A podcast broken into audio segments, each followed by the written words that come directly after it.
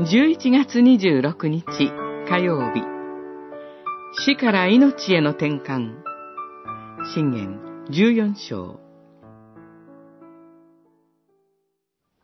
人間の前途がまっすぐなようでも、果ては死への道となることがある。笑っていても心の痛むことがあり、喜びが悲しみに終わることもある。十四章、十二節、十三節。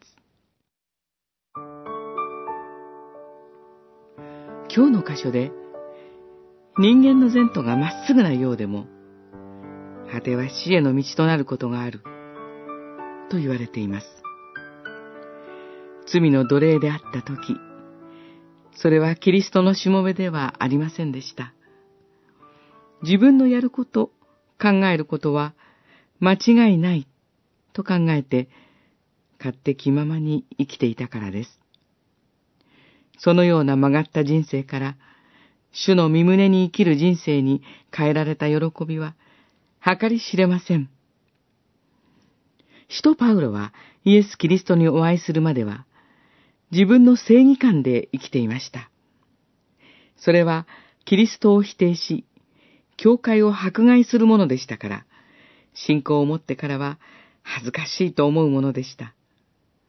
まさに、行き着くところは、果ては死の道となることがある、と身をもって体験していたことでしょう。けれども、キリストにあって人生は180度変えられます。パウロは告白しています。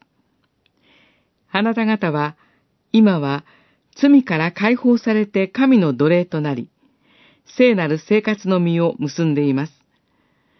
行き着くところは永遠の命です。罪が支払う報酬は死です。しかし、神の賜物は、私たちの主、キリストイエスによる永遠の命なのです。ローマの信徒への手紙、六章、二十二節、二十三節。これこそ、誠の喜びの人生です。